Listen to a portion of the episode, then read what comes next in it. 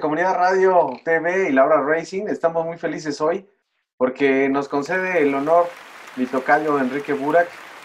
Y quiero que nos ayudes con esa frase que siempre dices, que despierten a los niños, a los vecinos, porque esa está genial, tocayo. Sí, gracias, pues se llame los vecinos, despierten a los niños, que, eh, o sea, sí me gusta mucho la comedia y la ironía y el sarcasmo y el humor negro y, y pues eh, es cierto que la, la comedia emana de la tragedia. Y en este caso, eh, pues voy a decir un poquito de, frustración, ¿verdad? Pero esta frase surge de algún domingo en la jugada en donde estaban hablando por enésima ocasión del partido de fútbol de, no sé, Veracruz contra Necaxo, yo que sé quién. Y entonces mi sección se estaba retrasando, retrasando, retrasando. Y entonces ya cuando me tocó, este, pues sí dije, pues así como que llamen a los vecinos, pues seguramente la gente ya no estaba viendo esto, y despiertan a los niños que seguramente ya se jatearon, eh, pues para, para, ver esta, esta sección. Entonces, pues de ahí es donde, donde surge y algunas otras, eh, porque en aquella época estaba Carlos Loreta en las mañanas y pues sí, algunas veces también eh, frustración de mi parte diciendo, bueno, ya, ya casi entro con Loret y cosas de esas, ¿no? Pero bueno, este, de ahí surge. Tocayo, queríamos preguntarte tu afición por el estuve leyendo algo de tu biografía y de tu experiencia. Eres fanático del béisbol, jugaste de pequeño béisbol y, a la par eh, oí que, por cierto, te tengo una sorpresa de este micrófono, que a lo mejor te trae buenos recuerdos de Sonia Larcón. Me decías que te enamorabas también del, del cronismo deportivo en esos ayeres, ¿no? Es un original Turner.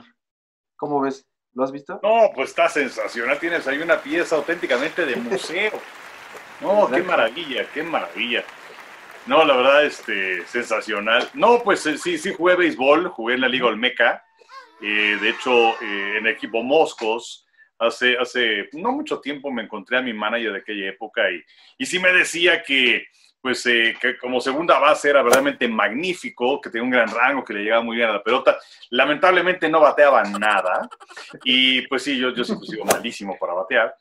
Em, pero, pero sí, eh, no sé, eh, mi, afición por el deporte surge, eh, creo que hay, varios puntos, ¿no? Uno de ellos es de, estar viendo los partidos de los Vaqueros de Dallas con mi papá todos los domingos, él iba a los Vaqueros en las épocas de Tom Landry, Roger Staubach, de Tony Dorsett y de todos ellos.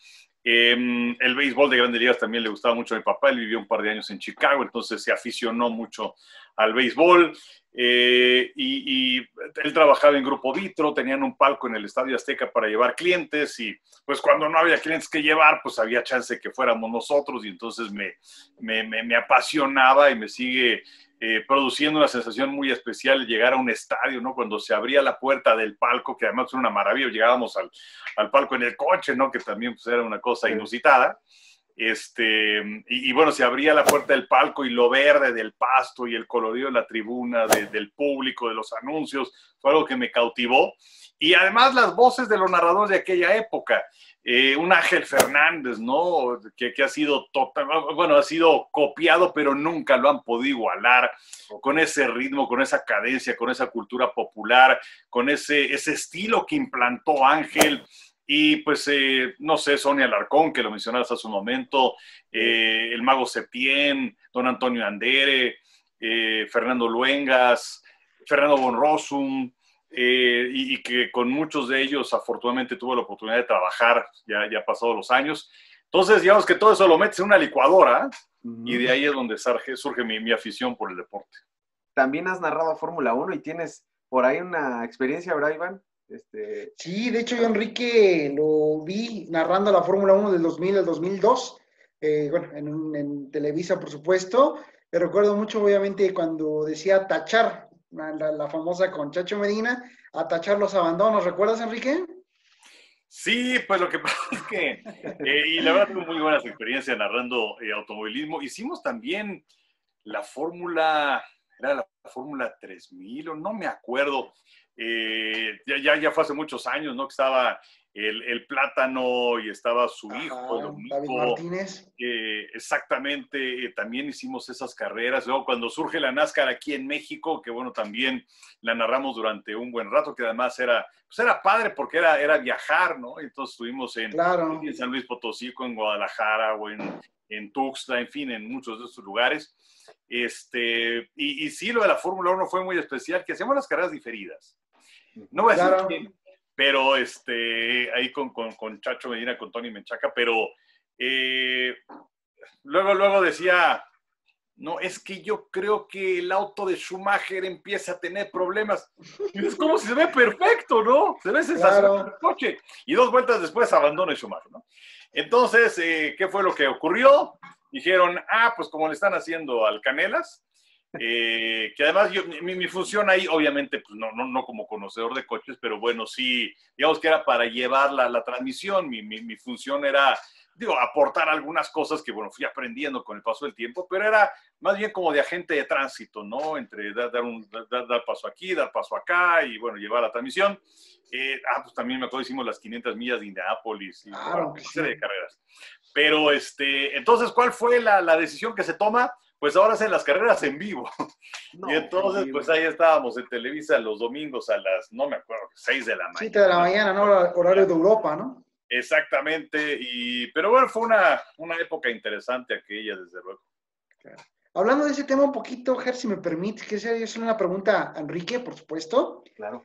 ¿Tú crees, Enrique, que en este año 2020 por fin se escucha el himno nacional mexicano en la Fórmula 1 por parte de Checo Pérez, ya que pues el último fue pues ni más ni menos que Pedro Rodríguez, ¿no? ¿Realmente tú crees que 2020 por fin se nos dé pues ese seguimiento desde el 2011 con Sergio Checo Pérez, desde que llegó Sauber, y bueno, en el 2020 se concrete esa victoria, Enrique? Pues mira, la verdad lo veo complicado. O sea, sí es cierto que rodó muy bien en, en Austria, ¿no? terminando en la primera carrera en el sexto lugar, a pesar de haber sido penalizado, y luego en la segunda carrera termina en el sexto lugar, cuando pudo haber terminado quizás en el cuarto de no haber tenido aquel incidente en las últimas eh, vueltas de la carrera. Eh, en la calificación eh, de, de, de Hungría, vamos a ver cómo le va. Por lo pronto, en el momento que estamos haciendo este, este Zoom eh, este viernes en los ensayos libres le va muy bien a Checo.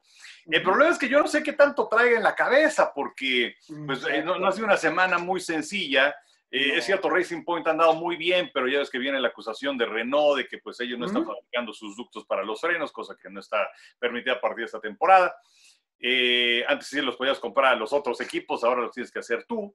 Pero pues el hecho de que venga Fettel como todo hace suponer y que el anuncio sería el próximo 2 de, de, agosto en Silverstone eh, y, y, y, que pues el otro asiento pues se lo van a dar a, a Stroll porque pues nada más, nada menos es hijo del dueño, ¿no? O sea, pues quién va a quitar a su hijo. Claro. Entonces, eh, pues sí creo que tiene muchas de perder Checo eh, cuando llegaría un eh, cuatro veces campeón del mundo a a tu equipo, ¿no? Entonces, eh, yo creo que lo que puede hacer ahora es, pues, apostar por sí mismo, tratar de clarificar la mente y tener buenos resultados y esperar, pues, quizás, a, porque digo, Renault ya va a estar completo y McLaren va a estar completo y Ferrari va a estar completo. Pues, a lo mejor se habla de Alfa Romeo y de Haas, pero, pues, eh, mm. ya hablé demasiado de casi, casi hacia el 21, pero, bueno, que pueda tener un podium en esta temporada, Checo, ojalá, pero en primer lugar, no sé no sé, lo dudo. Okay. Y referente a ese punto, Enrique, que lo tocas, ¿tú crees que se concrete lo de Sebastián Fettel? O sea, ¿realmente tú consideras que es casi un hecho la llegada del cuatro veces campeón mundial a, Aston Martin la próxima temporada? Pues yo creo que depende de él. O sea, realmente si él quiere correr, eh, no se ha dado exactamente la razón por la cual sale de Ferrari, pero eh, yo creo que si, si Fettel quiere correr, indiscutiblemente va a estar con Racing Point para la próxima temporada, que es un equipo que ha ido avanzando poco a poco, que tiene un auto competitivo y que pues eh, lamentablemente tendría un asiento disponible, aunque Checo, él dice que tiene contrato hasta el 2022, pero también ha aparecido por muchas eh, informaciones que hay diversas cláusulas de escape en ese, en ese contrato, a lo mejor viene alguna penalización y, y, lo indemnizan y se acabó, ¿no? Pero yo creo que todo depende de Fettel, si quiere correr yo creo que sí va a estar ahí el año que viene. Ahora, ¿tú cómo los ves? Ponlos a los dos en la balanza. ¿Tú crees que realmente Fetel esté en mejor momento que Checo Pérez hoy día? Pues mira, con todo el dolor de mi corazón, eh, independientemente de que si anda en un mejor momento o no, aunque sabemos que Ferrari ha tenido sus dificultades en las últimas temporadas, si me pones eh, los dos currículums en, eh, un escritorio y me pones a los dos pilotos en un escritorio, pues yo contrataba a Fetel queríamos preguntarte de, estos, de esto que estás haciendo ahora a través de las redes sociales, esto este podcast que ya tenían por audio y ahora lo están haciendo por YouTube. Y esta mancuerna increíble, esta tercia que han hecho en series mundiales. Ustedes saben de qué les hablo a la gente que nos está escuchando. Eh, al, viejo maldito, que no quiero decirle así, a Toño de Valdés, y esas grandes anécdotas, Pepe Segarra. Cuéntanos un poquito de eso, alguna exclusiva, alguna anécdota que tengas por ahí en el tintero. No, bueno, pues es que han sido muchas cosas, ¿no? A lo largo de, pues ya tenemos de trabajar juntos 36, 37 años más o menos, digamos, ya de una forma fija en las transmisiones de la NFL a partir del 85. Eh, y antes hicimos eh, transmisiones esporádicas, ¿no? Porque en el 83 todavía estaba en Televisa Fernando Bonrosum, estaba todavía Roberto Kiosellán, eh, Víctor Cerrato, no me acuerdo si fue 82 83 su última temporada, pero el doctor Morales también hacía fútbol americano. Eh, y en cuanto al béisbol, bueno, pues estaba Sonia Alarcón, estaba el Mago Setién, y entonces, eh, digamos que llegabas y te formabas en la fila, ¿no? Y este, pues ahí iba avanzando la fila. Pero para el 85, pues sí vi una desbandada bárbara, porque pues ya no estaba Berry, ya no estaba eh, el, eh, Víctor Cerrato, eh, Roberto Quiosidad se casó y entonces creo que a su esposa no le gustaba que se pasara los domingos completos en Televisa, Fernando Bonrosum se va de Televisa también, entonces pues avanzamos boom, rápido, ¿no? Por el fast track. Oh. y el béisbol sí tardó mucho más porque toda una década más estuvieron ahí Son y el Mago. entonces, bueno, pues yo creo que es producto de, de, de, quienes estábamos en ese momento, ¿no? Que nos, que nos dan la oportunidad ahí que ya veníamos haciendo pues muchas transmisiones en, radio también. Yo me eché un par de temporadas de NFL en radio eh, y muchas otras cosas, eh, pero lo que ha evolucionado con el tiempo, pues yo te puedo decir que es, pues, es una gran amistad, ¿no? Eh, en los medios de comunicación se forman equipos de trabajo y no siempre existe esa química, ¿no? Aunque, aunque sea buena onda, digo, de vez en cuando te toca trabajar con alguien mala leche, ¿no? La neta. Pero eh, eh, el hecho de que, de, que esa química es fundamental, eh, porque pues, pasan los años y, y, y, cuando llegamos a transmitir, Toño, Pepe y otra vez, pues, es, es, como ponerte, esas, yo, yo, siempre lo he dicho, es, esos zapatos viejos, y no lo estoy diciendo por Pepe, pero bueno, zapatos de esos ya viejos, y este, pero que te queda, pero son comodísimos, ¿no?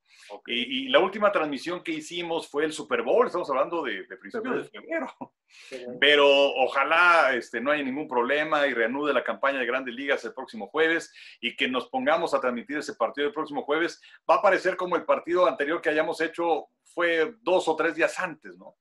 Eh, y, y, yo creo que, pues es, es un grupo de trabajo en el que no hay egos, que no hay eh, alguien que quiera ser el protagónico, eh, que como decía, no hay mala leche, o sea, si alguien se, se, equivoca, pues a lo mejor con una broma o algo así, pues tratan de, de, sacar el burro de la barranca, pero, pero no evidenciar como también sucede pues de vez en cuando, ¿no? Con, con, con quien es mala leche. Y no sé, digo, nos han sucedido infinidad de cosas, este, no sé, me acuerdo ahora cuando fuimos a, Cleveland la primera vez a transmitir una serie mundial, los indios en contra de los marlines, en el 95, fue 95, este, pues fuimos al Salón de la Fama del Rock and Roll, que está ahí en Cleveland, y Pepe Segarra, sabemos, es un enfermo de la música, ¿no? Entonces, eh, fuimos, y la verdad es que vale muchísimo, o sea, en Cleveland, pues no hay nada, ¿no? O sea, está el Salón de la Fama y nada más. Y, este, y, y teníamos partido ese día, entonces, eh, pues ahí fuimos y luego ya, y Pepe, y Pepe, no, y además, o sea, tiene una exhibición impresionante, ¿no? De, de, ropa, de memorabilia. Me acuerdo que tenían ahí el coche de Janis Joplin, que era todo psicodélico. En fin, una, una exposición espectacular. Total, que bueno, ya finalmente aparece Pepe. Y ahí nos vamos a Jacobs Field. Y ya, digo, el partido no, no, no, no tardaba mucho en iniciar, digo, tampoco llegábamos sobre el tiempo, pero ya no teníamos el tiempo así de sobra. Y entonces nos metimos por el jardín izquierdo. Y este, y, y, porque fue la puerta que encontramos abierta, y pues ahí vamos. Y además empezó a caer un aguanieve. O sea, fue una entrada muy, muy sui generis. Y estaban corriendo a todos del campo, ya nos teníamos que ir al palco. Pero bueno, pues esa, esa y muchas otras cosas. Pues sí, eh, así que las, las, redes sociales creo que sirven tanto para bien como para mal, ¿no? Eh, y yo creo que bien empleadas, bien utilizadas, eh, Bueno, finalmente fue a través de las redes sociales de Twitter que pues, nos pusimos de acuerdo para hacer esta entrevista, ¿no? Exacto. Eh, entonces, eh, yo, yo, yo sí creo que, que aportan. Eh, sí me da mucha hueva, la verdad, gente que agarra y pone, pues voy al cine, pues a mí qué me importa. Eh, o, o, quienes, eh, digo, es, está bien que, que, que, te critiquen, ¿no? Porque nadie es perfecto, pero, pero pues sí, también hay gente que descarga ahí todos sus traumas, ¿no? Que luego también debo decir que es muy divertido porque en muchas ocasiones agarran y te ponen algo. Sí. Y entonces yo hay veces que digo, esta es una buena oportunidad para la comedia. Y entonces, pues ahí es donde eh, viene alguna, alguna respuesta, a lo mejor con humor negro. Sí, sí, sí. Y es muy divertido porque entonces tú ya nada más agarras y te echas para atrás. y empieza a ver cómo le empieza a llover al tipo que te insultó. Entonces es divertidísimo. Okay. Eh, y ya, ¿no? Ahí los dejas peleando. Eh, yo, yo, creo que eh, algo que siempre me preguntan acerca de las redes sociales, creo que no hay que utilizarlas ni en un momento de euforia, ni en un momento de enojo. Okay. Porque en ambos casos se escriben y se hacen pendejadas. Entonces, eh, eh, yo creo que es, es, es, muy importante el hecho de, de tenerlas, creo que son una fuente de información muy importante. Y pues hasta ahí, ¿no? Hasta ahí, para estar en comunicación entre, entre la gente. Y pues mira, digo, nada más regresando un poco a lo que mencionabas de, de, Instagram y esa cosa de los seguidores. Sí, claro. La verdad es que, o sea, yo abrí Twitter porque, vamos, me obligaron, entre comillas, en Televisa, porque era cuando estaba surgiendo todo esto, fue en 2010. Yo, la verdad, no tenía ningún interés. Oh. Y luego, digamos que le fui agarrando el módito, ¿no? Y el gusto. Y, y, también es una, una vasta y muy importante fuente de información porque hay gente que está dentro de tu medio y que está muy involucrada en las entrañas del americano, del base, en fin. Y entonces, bueno, puedes obtener información. Instagram lo abrí porque mi hija estuvo duro y dale, y duro y dale, y duro y dale. Y me resistía y bueno, lo abrí, no sé, hace cosa de año y medio, dos años y bueno, ahí va. Ahí va. Este, pero, pero pues insisto, no, a mí no me interesa eso de, y vean la camisa que me puse. O sea, no. Pero bueno, este, eh, esta es una carrera de resistencia.